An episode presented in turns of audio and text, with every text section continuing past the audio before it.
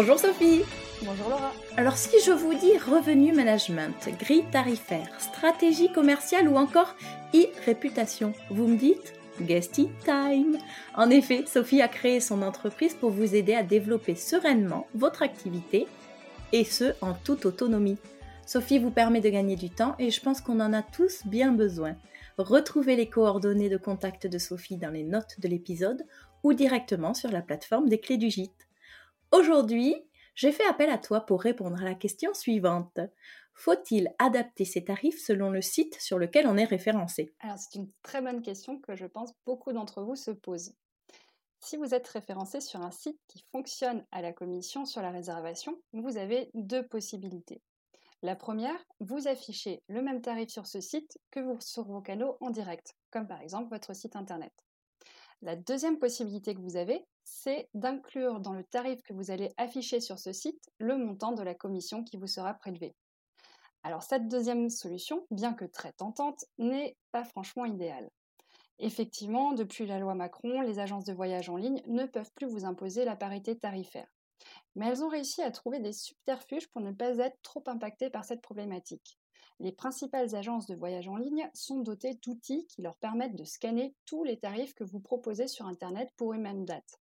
Et s'ils se rendent compte que vous proposez un tarif moins cher ailleurs, que ce soit sur votre site Internet ou chez un concurrent, ils vont se dire que vous ne jouez pas le jeu et ils vont vous faire descendre dans le positionnement sur leur page de référencement. Votre hébergement perdra donc en visibilité sur leur plateforme. Donc si vous optez pour cette solution, demandez-vous vraiment quel type de partenariat vous souhaitez entretenir avec vos agences de voyage en ligne. deuxième inconvénient à utiliser cette méthode, c'est le fait que vous risquez de créer de la confusion dans l'esprit des clients. Si un potentiel client voit que vous avez trois tarifs différents sur trois sites différents, il va se poser des questions, se demander où est le loup. Et pour les plus avertis d'entre eux, en fait, ils vont comprendre que vous ne prenez pas en charge la commission, mais que vous l'intégrez dans votre tarif et que ce sera donc à eux au final de la payer. Du coup, si je devais vous donner un conseil, ce serait d'utiliser les plateformes de réservation en ligne pour gagner en visibilité, de respecter la relation de partenariat avec eux et donc de proposer le même tarif pour une même prestation sur votre site internet que sur les sites de référencement.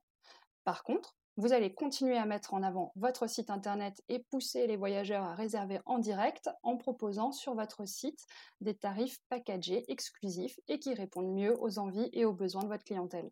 Génial. Donc pour résumer, on garde les mêmes tarifs, mais on les attire vers nous en direct avec des offres exclusives. Exactement. J'adore. Qu'est-ce que ça peut être par exemple? Est-ce qu'on peut donner quelques, hum, quelques idées? Donc euh, peut-être on inclut le petit déjeuner, ce qu'on ne fait pas sur les autres sites, Exactement. ou une prestation euh, de table d'hôte, de, je sais pas, un petit, un petit massage, un petit cours particulier sur euh, quelque chose. Mais en tout cas, voilà, je pense que vous manquerez pas d'idées. L'idée, c'est de se différencier à travers des formules un peu plus inclusives, mais on harmonise nos tarifs par rapport à notre présence sur Internet. C'est, tu valides? Je valide. Écoute, c'est parfait. Moi, ce que j'ai envie de rajouter, c'est qu'on peut vous inviter à aller sur le site internet de Guesting Time et de découvrir l'article 5 facteurs à prendre en considération pour choisir ses OTA. Ça complète parfaitement cette petite question et je pense que ça va beaucoup vous aider dans votre stratégie. On se dit à très vite, Sophie À très vite Vous venez d'écouter un épisode spécial calendrier de l'Avent et je vous en remercie.